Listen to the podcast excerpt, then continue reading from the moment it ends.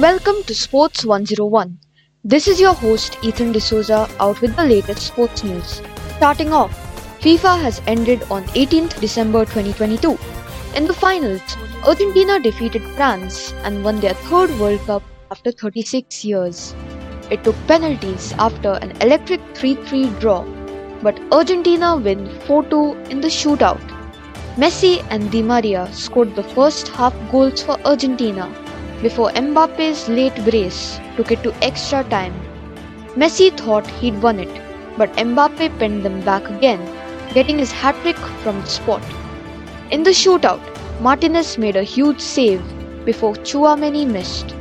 Argentina scored all of theirs, with Montiel scoring the winner. Lionel Messi won the Golden Ball award.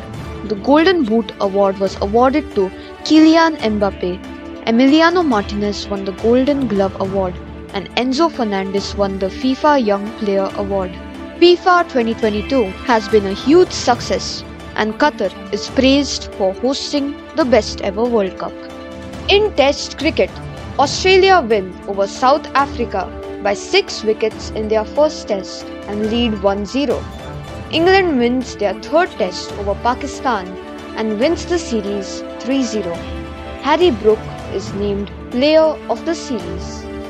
Abu Dhabi F1 Max Verstappen wins Grand Prix, records 15 victories this season. That's it for the sports news today. And this is your host Ethan D'Souza signing out.